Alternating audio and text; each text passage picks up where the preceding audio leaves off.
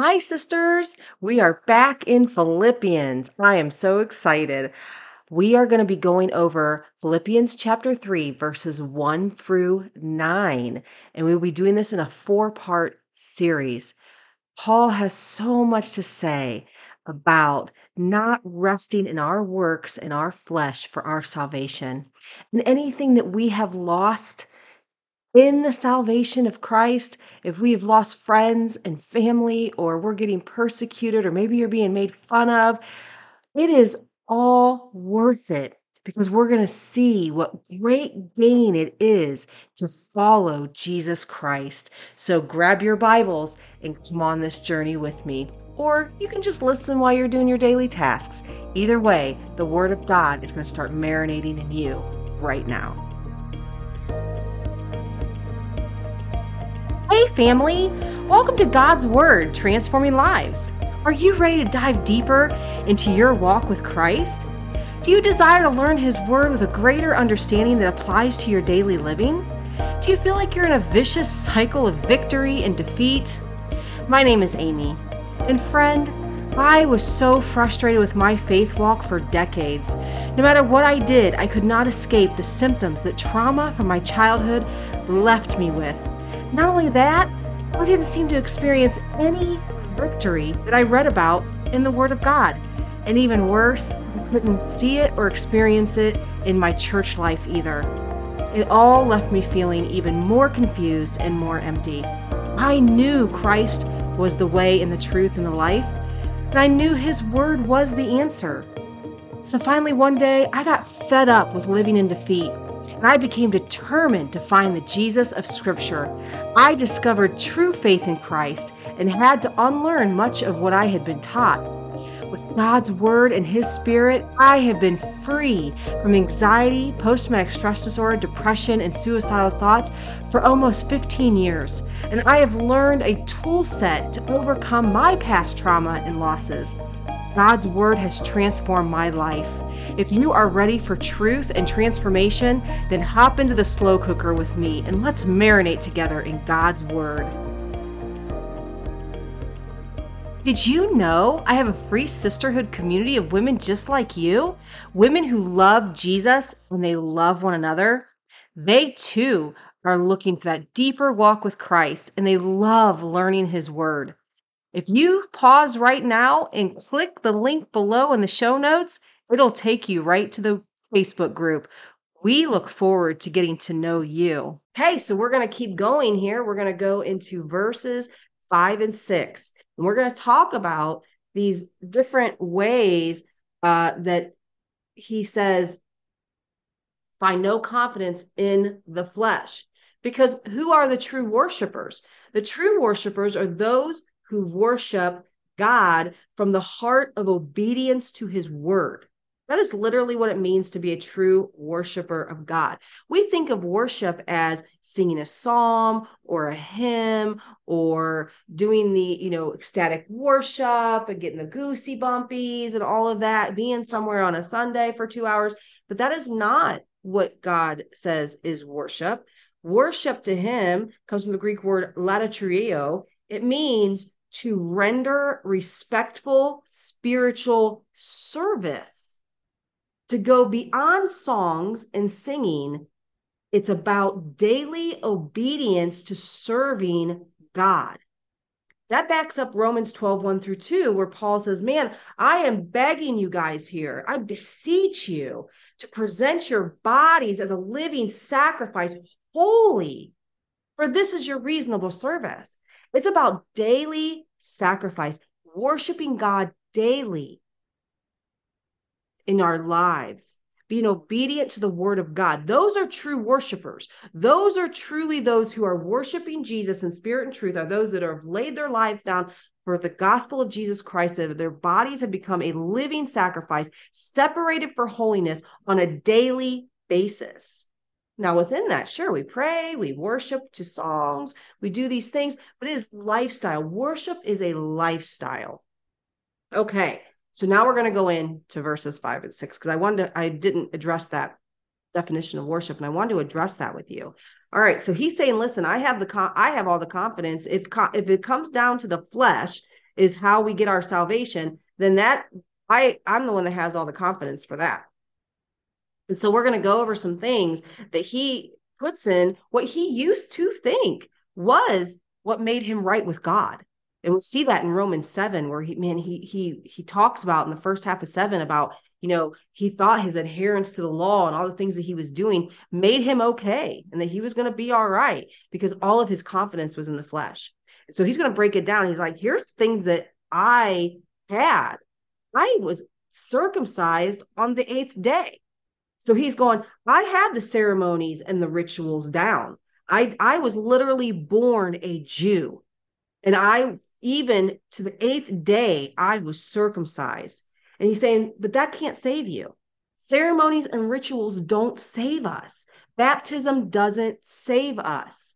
Doing all these things do not save us. Making sure we show up to church every time the doors are open doesn't save us. Going to every Bible study doesn't save us. Feeding the homeless doesn't save us.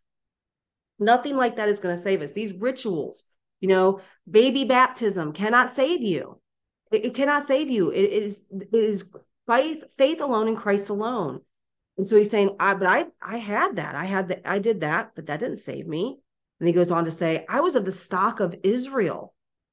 I was the stock of Israel, but yet his nationality or his race could not save him.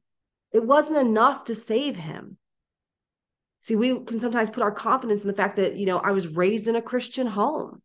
I was born in America.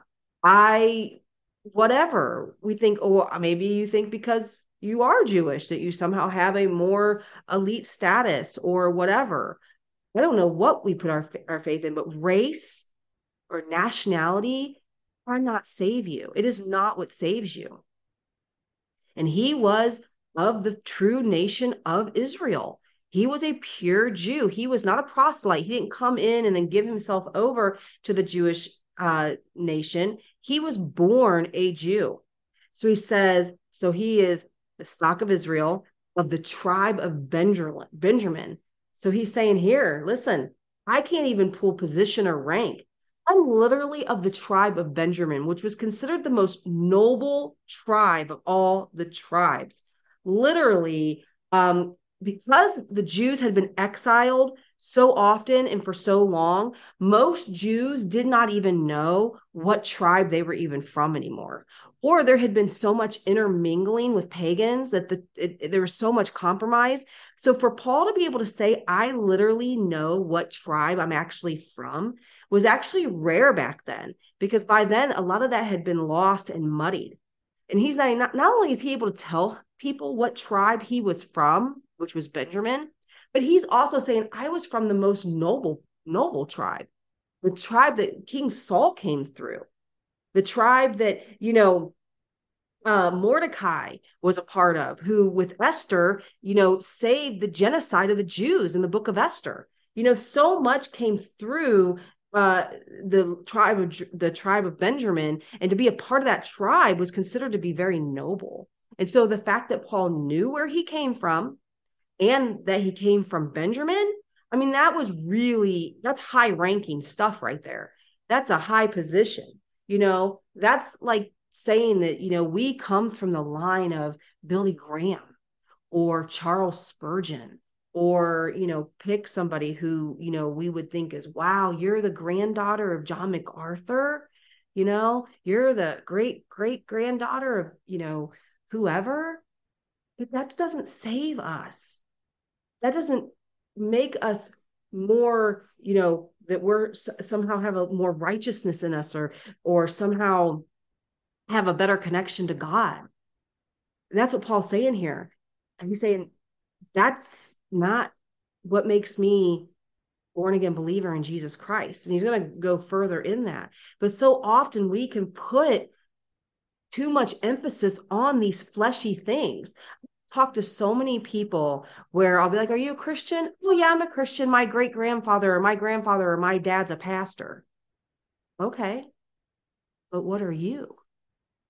And they really think, Well, I was raised in church and my dad's a pastor, but there's no evidence in their life at all that they're truly born again or that they're living a life for Jesus Christ. They are banking on the fact that their dad is a pastor or their grandpa was a pastor or their parents were missionaries or whatever they're they're banking on that. I've talked to so many people through the years that have that is what they'll say. That's the first thing they say oh yeah i was raised in church. My grand my dad's a pastor. Okay well that's that's confidence in the flesh that you are going to make it to heaven not on the merit of jesus christ and the fact that you repented and put your faith in him so let's keep moving. So he says, I am also a Hebrew of Hebrews. So now he's imploring, I've got tradition here. I'm not, I am, I am truly a line of Benjamin. I was born, I was raised in the Jewish traditions.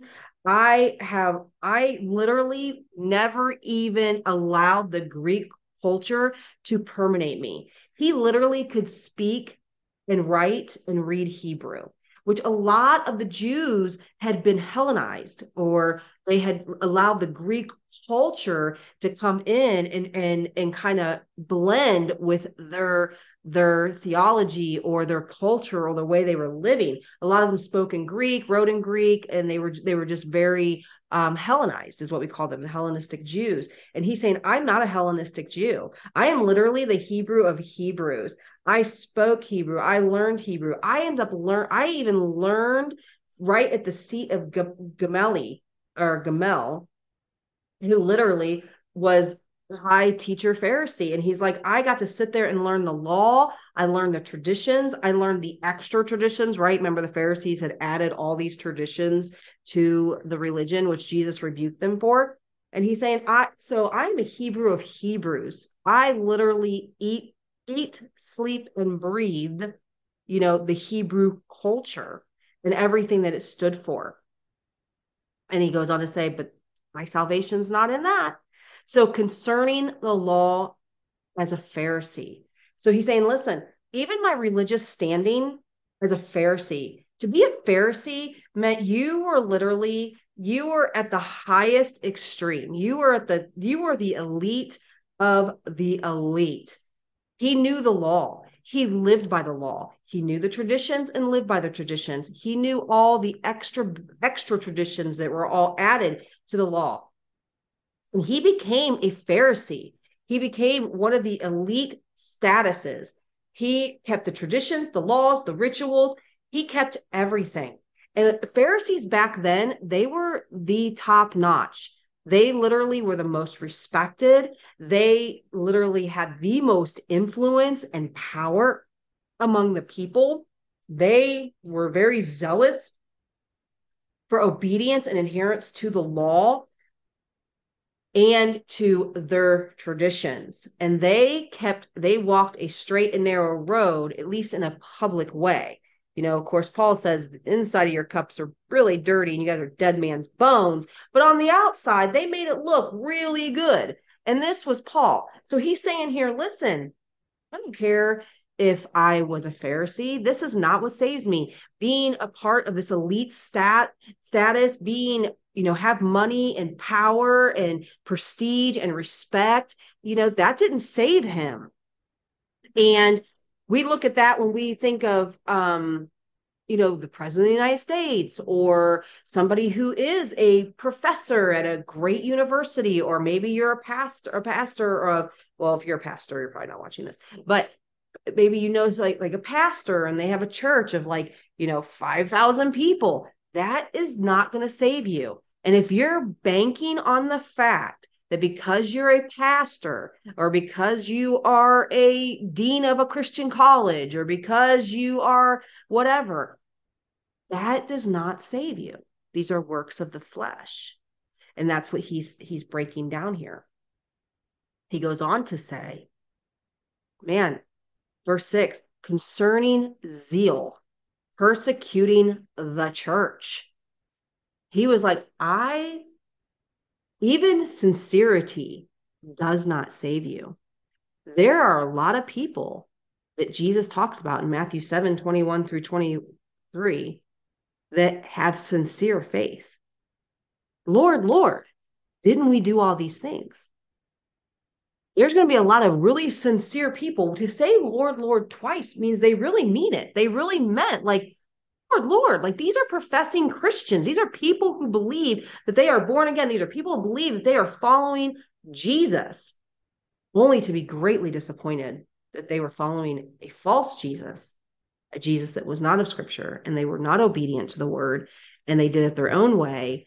And they, and he says, I never knew you. And we're going to talk about that more here later. But he wants you to understand that he was zealous for his faith to the point that he persecuted Christians. He killed Christians in the name of God because he really believed that what he was doing was right. He would take Christians, men and women, out of their homes and put them in prison and then testify against them to be put on trial, to then be to be stoned. He was there when Stephen the martyr was stoned, and he was a part of that. Yes, take him out. And he may, maybe even threw some of the stones at him. And he had a reputation as being a persecutor of the way, which is what we were called back then, the Christians, the way. He was, he had a reputation of somebody who was zealous to find every person that was following these teachings of Jesus Christ and persecute them to the point that he got letters written so that he could take them what on the road to Damascus. Remember, that's what he was on his way to do to go find more people following the way so that he could persecute them and imprison them and then ultimately have them killed. And that's literally what he was on his way doing when Christ came to him on the road of Damascus. So the point is, sincerity does not save us, friends. Sincerity cannot save us. There's a lot of sincerely wrong people that profess Christ. Mormons are sincere about their faith and that they follow Jesus. But when you break down their theology, you break down who they say Jesus is, you break down what they're teaching about Jesus, it is a completely different gospel and a completely different Jesus. They are sincerely wrong. Jehovah Witnesses are sincerely wrong. They don't believe that Jesus is God. They don't believe that um, there's a hell and eternal damnation. They, they they they they believe Jesus is an art is Archangel Michael, and and their their watchtower is their final authority, not the Word of God. And then they went and changed the Bible to fit their theology because they knew that the Bible didn't fit their theology. And so now they have their own Bible. Mormons did the same thing. They didn't change the Bible, but they, they have a book, the, the Book of Mormon, which supersedes the Bible. And just like Satan, they twist scriptures, they twist the word to make it say something it didn't really say. It's the age old deception from the garden. Did God really say? And if he can get us to do that, we think of the Hebrew Israelites, many of the word of faith and the New Apostolic Reformation, you know, even Orthodox Christians, there are, or they, they believe, they, they intellectually believe the right things, but their heart has not been transformed, right? So these are different things. These are going to be the people that stand in that line that say, Lord, Lord, didn't we do all of these things? In your name, we did it in your name. We really believed, we were sincere. And he says, Depart from me. I never knew you. You're workers of lawlessness. What does Paul say here? You are evil workers. You are dogs. You can say the name Jesus all you want, but if it is not the Jesus of Scripture, if it is not the gospel of Jesus Christ, it is a different gospel, no matter how you sugarcoat it, no matter how good you make it look, no matter how good you make it sound, no matter how many followers you have. If you are preaching a different Jesus, you are an evil worker and a dog and you are going to find yourself in eternal damnation. And this is why we have to know the word of God for ourselves and know who you're following, know the teachers that you're allowing to teach you. What do they believe who Jesus is? This is why it's so important to be discipled by by Titus men and women that can rightly divide the word of God. Because the deception is so great, as Jesus warned us it would be during this era, that even the elect or even the saints can be deceived if it were possible. And the deception is so great. I have never seen so much deception in all my life. I cannot believe how far we have come from biblical Christianity and how mainstream Christianity looks nothing like biblical Christianity. And to even try to point it out, the persecution is intense. And so please read the word for yourself, know the word for yourself, study and show yourself approved as a good workman unto God. Our flesh will not save us. These great things are not going to save us. Even our sincerity will not save us. It is not a sincere faith, the right faith that's in Jesus Christ. I have a teaching on that from Romans 5. And the, the last thing he says here, where he says, My salvation.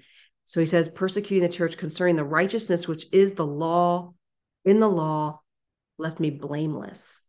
Now, so this is works righteousness. He's he's summing it all up here. He's saying, to the outside, looking in, I looked blameless. Now he's not talking about sinless because he knew in Romans 7 that he had sin and that he he was not blame he was he was still sinning. And it's actually when he re- finally reflected his sin against the law he realized i'm in deep trouble here. Because there's not enough sacrifices out there that can cover my sin. I need a savior. I need the messiah. This is works righteousness. This is where we feel like we can do all these things to make up for the sin in our lives. Well, I go to church, I pay a 10% tithe, I do all these things, you know, and that is not going to save us. Paul was blameless. He kept the law, he kept the traditions, he did all the sacrifices, he spoke, spoke in Hebrew, he was a Pharisee, he did everything that he thought in his mind would keep him safe from judgment of God. But sadly, it was all hmm. deadly because it, he was so deceived by it into thinking that he was right in God's eyes.